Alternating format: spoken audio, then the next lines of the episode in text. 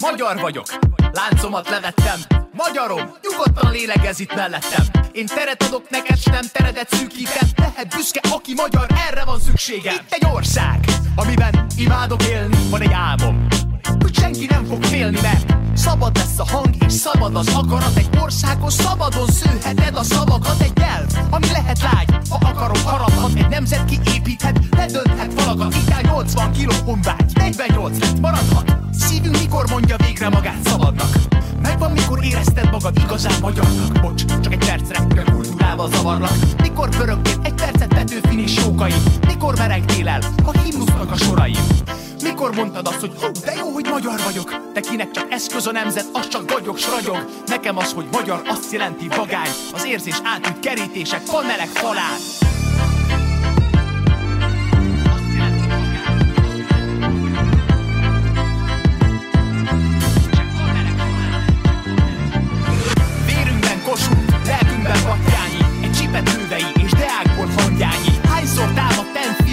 hazám kebledre Édes hazám meg, hogy tehetünk kedvedre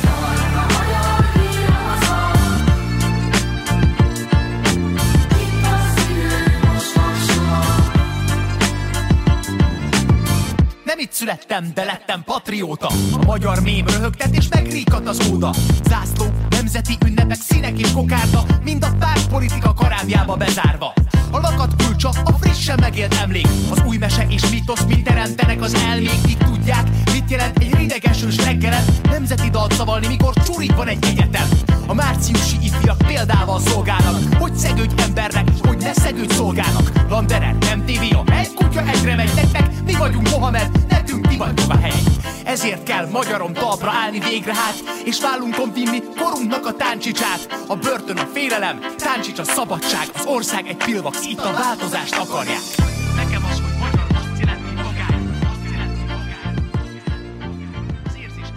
Tenko díj, Premio Tenko, kiállás az emberi jogokért. Molnár Áron, aki kapta ezt a díjat az idén Magyarországról, a vendégünk. Szia, Péter Ferenc vagyok. Szervusz Ferenc, üdvözlöm a hallgatókat. Hát amikor zenét is kerestem a mostani beszélgetésünkhöz, akkor, akkor már ismert volt számomra ez a felvétel, és azért mégis, amikor elkezdtem hallgatni, egy pillanatra nem is, hogy megijedtem, hanem az jutott eszembe, hogy amikor a magyar szót használjuk, az annyi, annyira betokosodott szimbólumokat és, és sztereotípiákat, jelképeket használ, hogy már az ember néha fél kimondani, és itt ugyan megjelennek ezek a szövegek, de egy teljesen más dimenziót kapnak, és hát főleg, ha van módjuk a kedves hallgatóknak, mindjárt befejezem ezt a hosszú fel, felvezetést, megnézni a YouTube-on is, akkor azt látszik, hogy egészen másfajta arcok jelennek meg, nagyon is közeli arcok, tehát, hogy mi magyarok milyen sokfélék vagyunk, tehát teljesen elveszi azt a szokásos sztereotípiát, amikor, amit nagyon gyakran a nemzeti érzelmi emberek óra alá szoktak dörgölni, hogy a magyarságukat túlhangsúlyozzák. Szóval csak ezt akartam mondani, hogy ez számomra egy nagyon izgalmas újraélesztése volt ennek az élménynek, amikor eredetileg hallottam ahhoz képest, és, és hát nagyon fontos a mostani témánkhoz is, úgyhogy nagyon örülök, na, hogy sikerült beszélnünk. Mesélj egy pár Nagyon szót, köszönöm, nagyon köszönöm, jól esik, hogy ezt mondod. ezt a, egy pár szót mesélj erről a díjról. Annyit tudunk róla, hogy ez korábban Nick Cave, meg Leonard Cohen, Tom Waits is megkapta, tehát ez egy nagyszerű ö, sor, amiben most te is beálltál. Igen, tehát ez a Premio Tenko, ez egy, ez egy, egy tényleg nemzetközi dalszerzőknek egy, egy nagyon nagy díja, és most alapították két évvel ezelőtt a Grupa Jóru díjat. Ez egy török zenekarról kapta a nevet ez a díj. Egy olyan zenekar után, akik kiálltak Erdogan diktátorsága ellen, ö, éjségsztrájkokba is börtönözték őket, és meg is kínozták őket, és ezt díjat egy évvel ezelőtt egy egyiptomi srác, aki az ottani diktatúrára állt ki, és most pedig én kaptam Magyarországról, ami marha érdekes volt, mert nagyon felkészültek voltak az olaszok, akik, akikkel találkoztam. Ez úgy érted, hogy magyar mások politikai- mindent tudtak rólad? Tehát, hogy nem egy is nem is, nem rólam, a politikai helyzetről. Aha, aha. A magyar, magyar, magyar pártpolitikai helyzetről. És a Cickó, aki, a, aki guidolt minket, egy Steven Forti nevű sportoló ember, aki egyébként olaszul is beszél, mondta, hogy azért izgalmas, és azért gondolja nagyon fontosnak, hogy megkapjam ezt a díjat. Igazából nem is én kaptam, hanem a Noir, tehát az egész mozgalom kapta, a zeneszerzőktől elkezdve, a tényleg az egész, tehát ez, ez nem csak, ez, én a fióknak írhattam volna ezt a számot, ha nincs egy fantasztikus csapat mögöttem, Viszont azt mondta, hogy azért érdekes ez a díj, mert ami most történik a Magyarországon, az össze, persze összehasonlíthatatlan azzal, ami akár Törökországban, vagy akár Egyiptomban történik. Viszont az, hogy Európa közepén itt van egy ország, ami nagyon-nagyon gyors ütemben halad a diktatúra felé, ami most már egy hibrid rezsim, ugye, ahogy Filipov Gábor fogalmazott 2018-ban, ez egy nagyon-nagyon súlyos állapot, hogy itt az Euró Európa szívében, Európa közepén hogyan válhat uh, egyébként az Európai Unió tagországai szeme láttára ez az ország szép, egy, egy hibrid rezsimmé. Hmm. És ezért fontos szerintem az, hogy most a mi feladatunk, egyrészt, amikor most az elején beharangoztam, nagyon szépen beszéltél az, rólunk, az, hogy egyrészt visszanyerjük a szavak eredeti jelentését. Itt kezdődik minden. Tehát, hogy visszanyerjük azt a fogalmat először, hogy keresztény. Mit jelent ez? Mit jelent az, hogy, mit jelent, hogy konzervatív? Tehát azt gondolom, hogy mi a liberális szó. Hát képzelj el, hogy olyan, ország, olyan országban élünk, gondolj bele, ahol a miniszterelnökünk a liberális szót pejoratívnak bélyegzés, libernyáknak nevez embereket.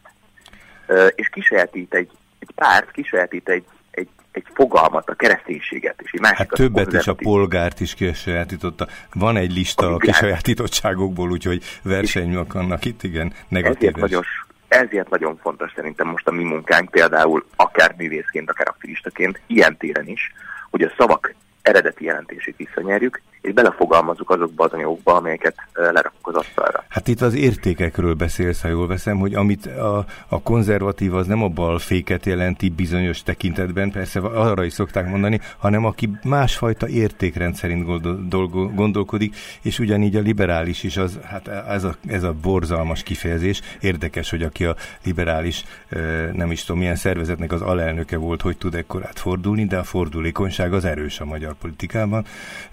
De de hogy, hogy, hogy, hogy ezek egészen mást jelentettek. Nagyon nehéz lehet azért itt egyrészt a szavak igazi jelentését mondott, hogy vissza kellene szerezni, másrészt hát az, te magad is többféle ilyen noir produkcióban is beszélsz erről, hogy ezeket a, hogy hidat is kellene azért a kétféle polarizációban részesülő vagy, vagy aktivista csoport között találni. Tehát, hogy hogy lehet úgy markánsan ezeket megfogalmazni, hogy hogy te például az, hogy, hogy lehet a politikai oldaltól elkötelezetlennek maradni például neked, vagy legalább, és ráadásul nem csak maradni, hanem látszani is, mert ez a két hm. dolog nem ugyanaz. Nagyon érdekes dolgot pendítesz meg, pont most ezen jár az agyam.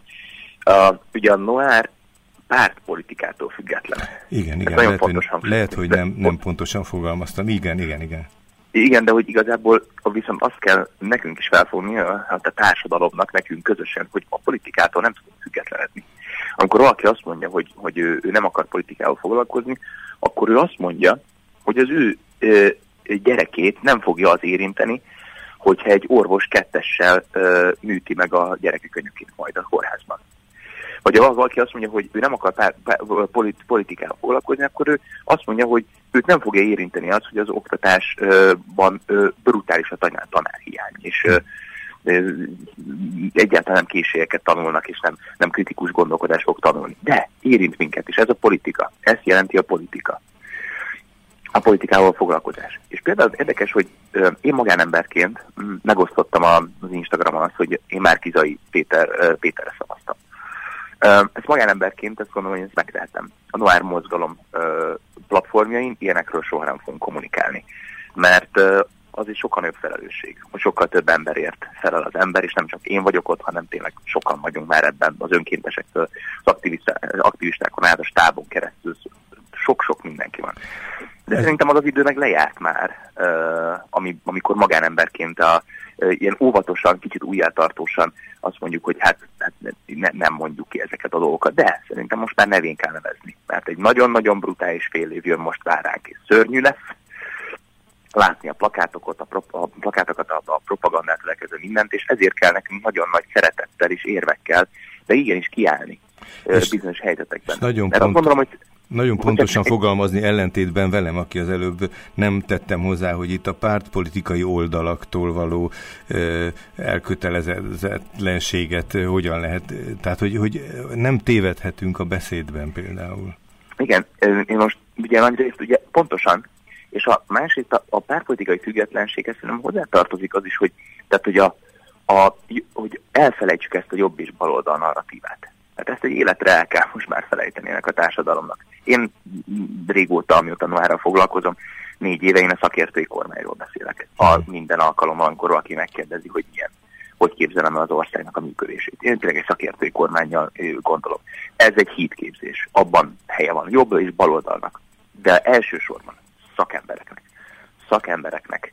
És erre van óriási szükség. Óriási szükség. Nem lehet ennyi titulost képviselni, mint, mint amit uh, Kásler Miklós, Vinyászki Attila vagy Varga Judit képvisel ebben az országban. Hát nincs, nincs, nincs. Hát én, én, én csak színészként tudom, hogy amikor két dolgot csinálok egyszerre, hát szétszakad az agyam. és, erre nincs, nincs. És csinálsz ilyet is, erre is mindjárt terelném, de még azt hadd ehhez a témánkhoz közelebb révén hadd kérdezem legelőször, hogy hogy van-e új terve a Noir produkciónak, vagy a Noir mozgalomnak a közeli időre? Ami megosztható Ez egy mozgalom, jól mondtad, valóban. Elképesztő izgalmas dolog történni az életünkben. Képzeld el, hogy lesz egy a brandünk továbbépítése szempontjából lesz egy merch, merchandising termékünk, amivel tudtok minket támogatni majd. Pulci, póló, noáros, vászontáska és kulacs. Uh-huh. Állati izgalmas, én teljesen be vagyok sózva, hogy ez hogy fog sikerülni. Nagyon, tényleg nagyon-nagyon izgatott vagyok, hogy ez, hogy ez hogy alakul. Uh, és továbbá uh, visszük tovább az Öcsi Világos nevű projektet, amit Volnai Kovács Gergely barátom uh, csinál. Egy csapost játszik, akihez betérnek politikusok, és velük parozázik. Uh-huh. Ezt a Youtube-on meg tudjátok nézni. A legutóbbi videónk az a választási demagógiák ellen állt ki, miért nem megyek el szavazni címszóval. Lesz természetesen témánk a, a, az LMBTQ uh-huh. emberek helyzete. Mindenképp iszonyat fontosnak tartjuk a választásra való felkészülést és a szavazatszámlálást, az arra való buzdítást ezek, ezek mind projektjeink lesznek, és, és tényleg megállás nélkül megyünk előre, most már egy, egy friss és nagyon, nagyon barom jó csapattal. Hát jó erőt és jó egészséget kívánok mindez, de azt nem állhatom, hogy ne kérdezzek még, ha már a színházról is kevésé, de a filmügyben mi a helyzet? Tudom, hogy most nagyon intenzív forgatási napok vannak, vagy talán már a végén vagytok? Nem, van eszeveszett izgalmas, nem, pasz közepén vagyunk januárig forog a Hadik című film, a Hadik Andrásnak az életét dolgozza mhm. föl. Hát ez valami, ugye, amikor Berlin megsarcolták Mária Terézi idejében, hát ez valami egészen hihetetlen. Nem tudom, hogy színésznek mennyiszer adódik az életében egy ilyen élmény lehetőség, az, hogy, hogy lovon ülhet, vágtázhat, szabjával vívhat, ágyút dörrentenek el mellette, csata jelenetekben kell helytállnia, kackiás bajuszban és mentében és dolmányban. Ez van egészen hihetetlen. Mm. Annyira élvezzem, hogy nem tudom neked elmondani, és szerintem, és nagyon, nagyon jó is a forgatás, nagyon-nagyon jó csinálni. És nagyon-nagyon remélem, hogy egy, egy olyan történelmi kalandfilm lesz az országban, amit, amit még nem láttunk. E felé haladunk. Na hát, itt, itt, van mit, van mit csinálni. Köszönöm szépen itt mi az elmúlt két órában, mert egy, most a két órás magazinunk utolsó beszélgetése volt, amit veled zajlott, csak így elmondom, hogy itt a reformáció napján túl, de beszéltünk a, a Független Színház sét az interaktív sét a színházi előadásáról, ami hát nagyon érdekes, a 22-es építészcsoport, akik petícióval a budai vároldalt szeretnék meg védeni a közéletiskolájáról, akik nagyon erősen a társadalom periférián lévőket szeretnék az öntevékenységre tanítani, és akkor most veled is, tehát hogy most nem mindent mondtam el, csak hogy néhány dolog összecseng. Ez fantasztikus, és ráadásul képzeld el, hogy mi most ünnepeltük tegnap a Toxikoma 100 ezredik nézőjét. Úgyhogy uh. Úgyhogy ez a, van, van kereslet és van kíváncsiság az emberek részéről. Uh, újra magyar filmeket nézni, és ezúttal mindenképp szeretném ajánlani a hallgatóknak. Egyrészt a Toxikomán kívül, hogy ezt nézzék meg, a Külön Falka című filmet, ami egészen egyedi és egészen brutális film, ez Kis Hajnak a filmje, a másik pedig a legjobb dolgokon bővni kell című film, annak a Rajner Micsénói a főszereplője.